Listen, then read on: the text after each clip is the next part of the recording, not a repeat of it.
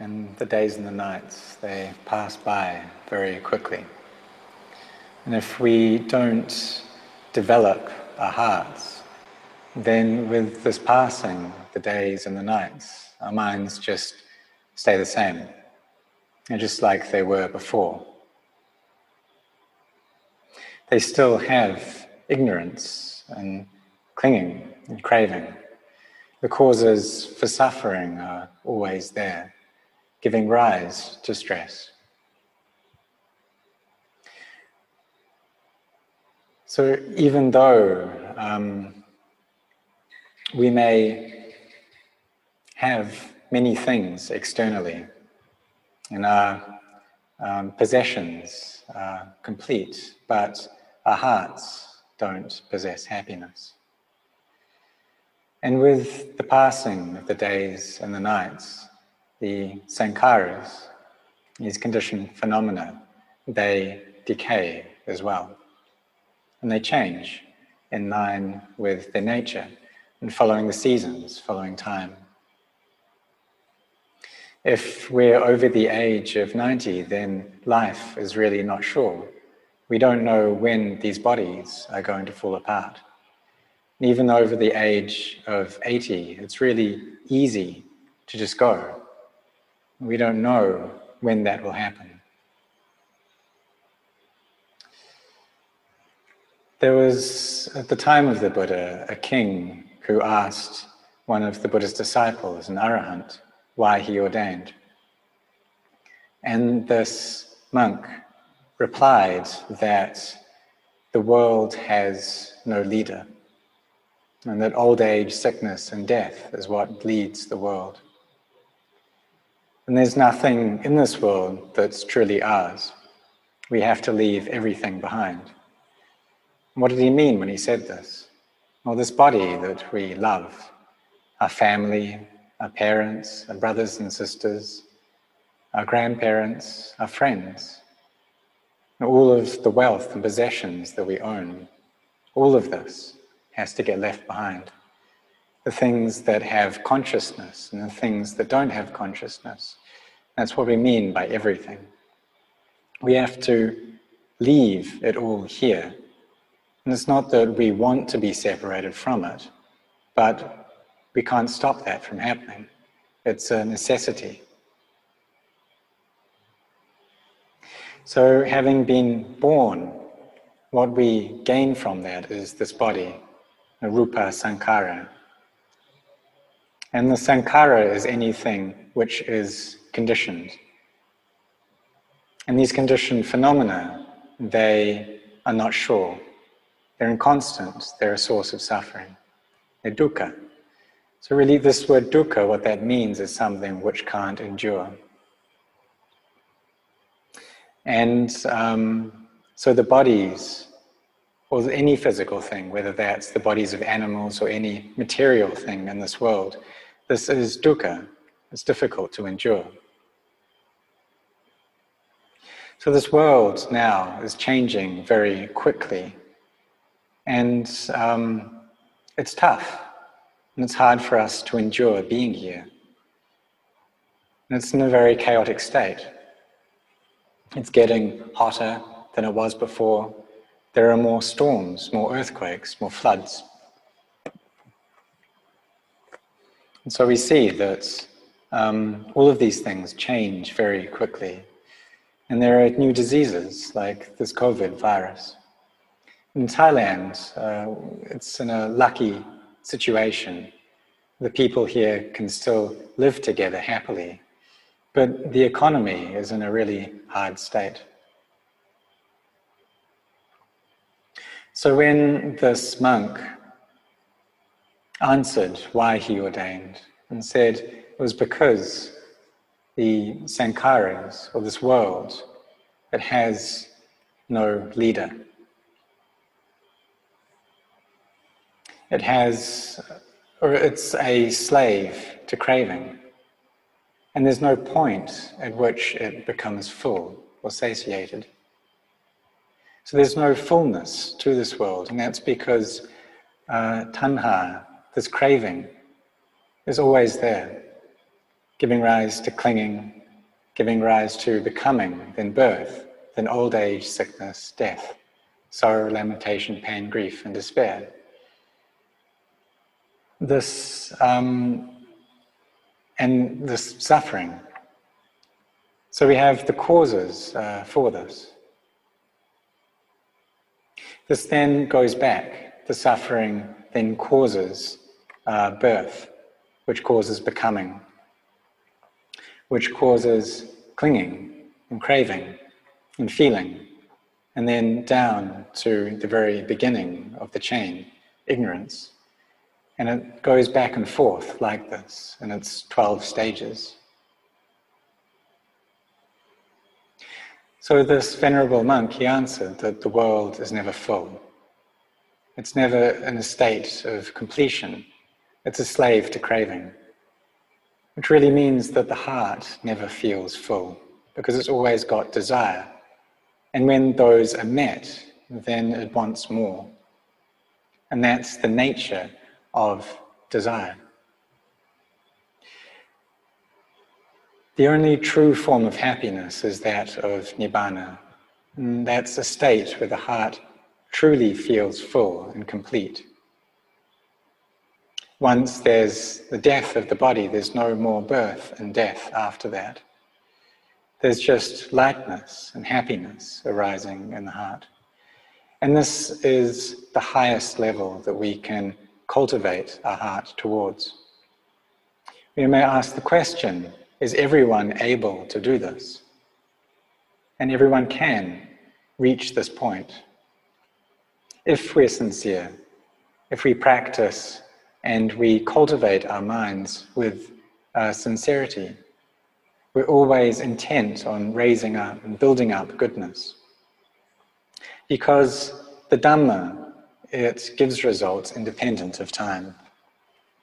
It's not the case that after the Buddha passed away into final Nibbana that it's impossible for anyone to see or realize the Dhamma.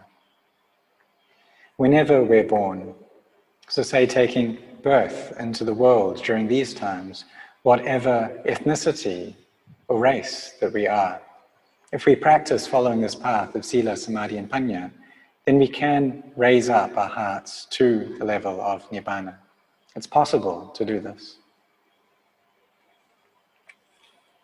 So, the Buddha's last teaching that he gave, or the last Brahman that the Buddha taught, he said that just as there are no footprints in the sky, there are no awakened beings outside of the Noble Path. And so, if we follow this path of Sila, Samadhi, and Panya, then we will uh, see and attain to the path, the fruits, and Nibbana. And where do we perceive these things? We see them right in our own hearts and nowhere else. We see that heaven is in the heart, the Brahma worlds are in the heart, Nibbana is right here in our heart. Hell also arises in our hearts as well. Because when the heart is suffering, it's in hell. When it's happy, then it's in heaven. And there was one story that Luang Por Chah recounted there was one time when he was a younger monk, he was doing walking meditation. And then he stopped to look at some red and black ants that were battling against each other. And he would cheer on the opposing sides. At one time, he would cheer for the black ants, another time, he would cheer for the red ants as they were fighting against each other. And then Luang Por Kinaree, whose monastery he was staying in at the time, uh, walked past and he said, Whoop, up to heaven, whoop, down to hell. And so Luang Por Chah, he was uh, a bit confused by this at the time, but he contemplated it. Why did he say that? Why do we say we just go up to heaven and drop down to hell so quickly? But as he reflected upon this, he came to the clear understanding that these things are right in the heart. When the mind is given into liking, it's in heaven. And when it's gone over to disliking, then it's in hell. So, looking after our hearts is something that bears great importance for us. And for practitioners, if we do train our minds, um, then they will get to a joyous state. When the hair on our uh, bodies uh, stands on end, and then we'll gain an understanding of what this fullness of heart really feels like, what piti is like. And it develops little by little. If we practice so that our minds reach stillness and peace, then this joy does arise and it uh, carries on uh, growing fuller and fuller. And then we can compare it to how we've felt before. And we can also imagine what it may be like in the future.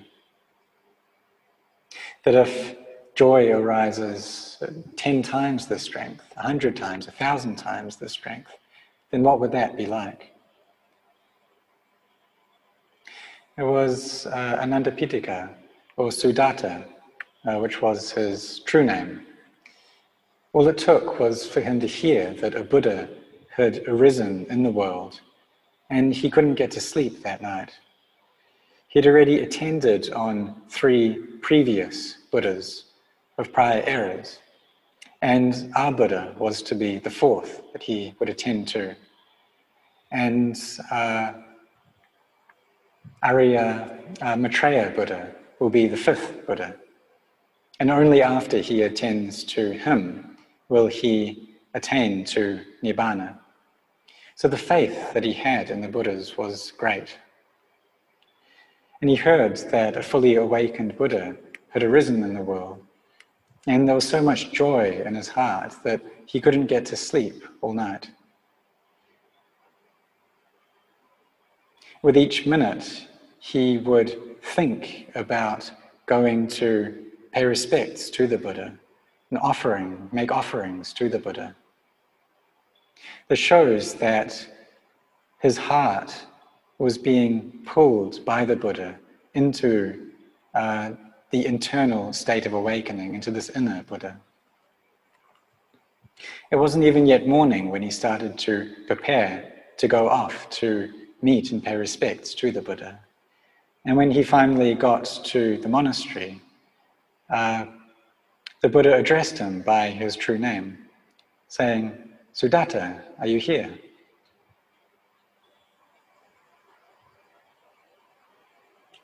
After this, he then listened for the first time to the Dhamma, to the Buddha giving a sermon. He first started talking about dana or generosity, and already Anathapindika's heart was good was a very uh, uh, wise and uh, caring heart.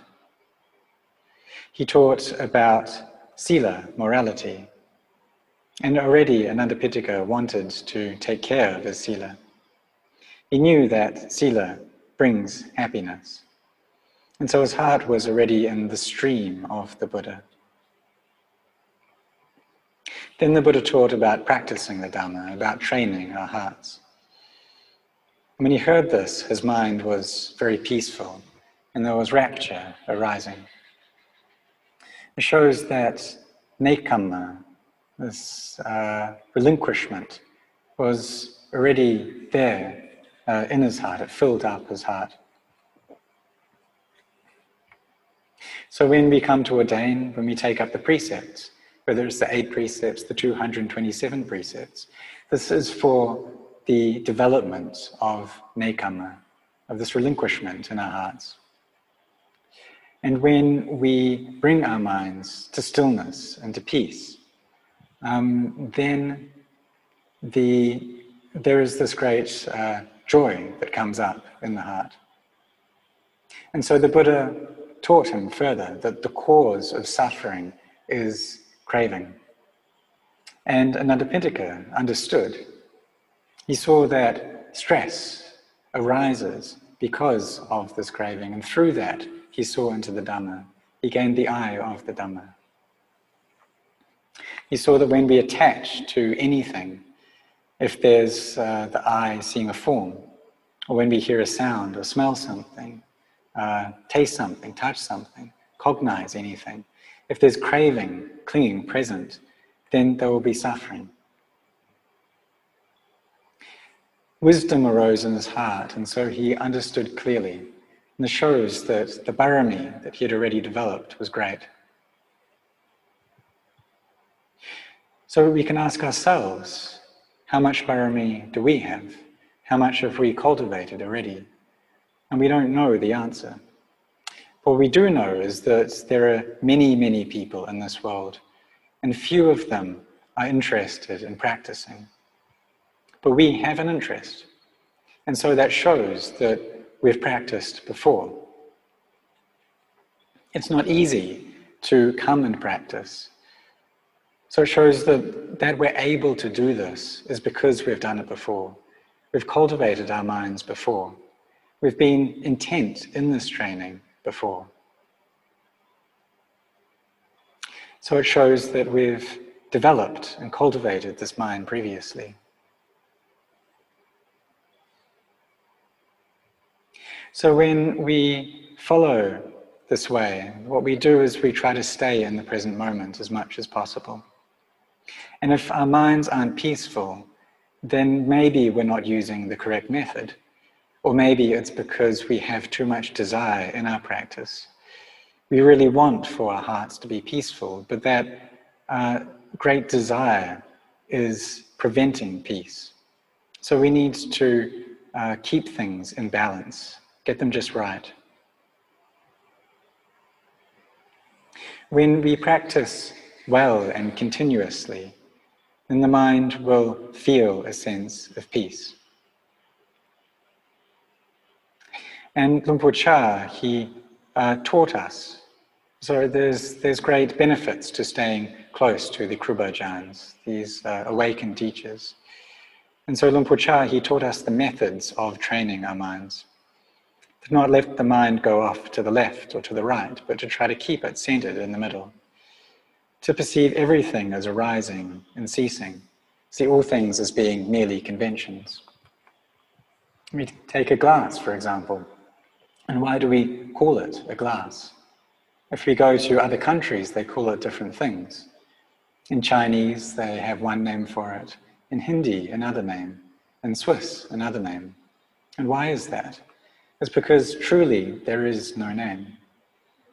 We just suppose these names into being so that we have a communal understanding of what we mean.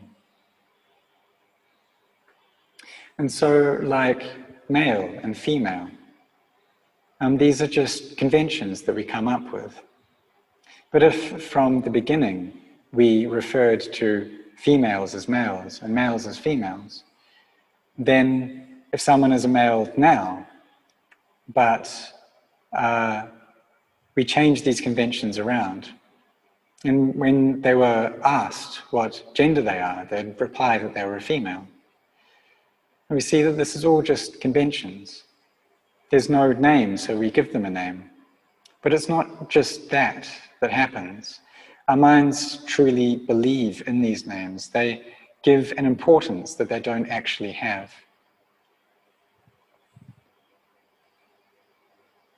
One day when we practice, we'll gain an understanding of these conventions. And the mind will be still and it won't go off to the left or to the right. We'll see that a glass is neither large nor big. It's just the mind that creates these things. The mind is then in a state of equanimity, a state of poise and stillness, which means that we have mindfulness present. If there's this stillness to our mind, we'll see clearly into the anicca, dukkha, anatta, in conditioned phenomena, in these bodies of ours as well. In the beginning, it may not be so clear, but as we cultivate our parami, our spiritual perfections further, we bring up mindfulness and effort, samadhi. Our faculties uh, get stronger, our wisdom grows. Then we'll see uh, the nature of these bodies. But for wisdom to arise, we need a foundation of samadhi first. When we contemplate these bodies, we can do it in many different ways. We can look at the blood in the body and see that all of the parts of the body need blood uh, to take care of them. We can look at the body as being a bag of many different things. It's like if we hold a bag in front of us and there's the opening, there's the mouth of the bag and the bottom of the bag, and it's full of unattractive things. So we see these bodies as being just a bag of blood, a bag of feces, of urine, of bile, of phlegm. That there's, when these things decay and fall apart, there's no self to them. We need to see death before death actually arises. Our minds then go above death. They'll be above happiness and out of suffering. They'll be above birth and outside of death. And when they gain this understanding, um, then there'll be this knowledge. But if the heart is devoid of wisdom, it'll be stuck in the realm of birth and death. Whether these things are true or not, our minds still stay in this realm of sankhara. And just like being locked up in the prison, the prison cell of birth and death. And there's no one who can gain victory. There's no one who's defeated in this world. It's all just chaos. Everything in this world spins around in a state of chaos. And that's because our hearts are lost. So we need to train our minds to gain a sense of understanding. And when we do this, when our minds do understand, when there's wisdom, then they won't go and attach to things, and suffering won't arise. Just like before, uh, maybe we used to smoke, but when we saw the harm in smoking, we gave it up.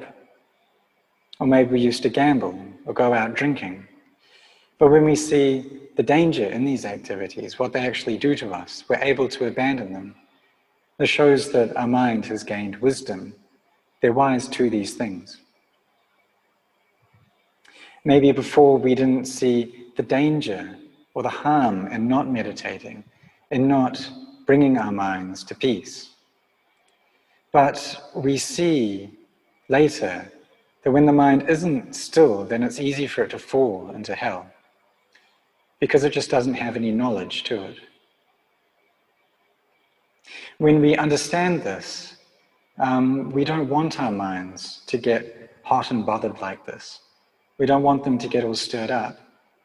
And so we build and raise goodness in our hearts. And we have a uh, firm intention to do that. We come to contemplate this body so we can see it clearly for how it is. See clearly, um, or when we see it clearly, then there'll be joy uh, flowing into our minds. And we need to look after these hearts. If they're um, strongly getting involved in hate or anger, uh, as we practice, these things should lessen. But practitioners need to have a lot of forbearance. Sometimes there'll be joy in the heart, and sometimes there won't be much happiness coming up, but we carry on practicing anyway.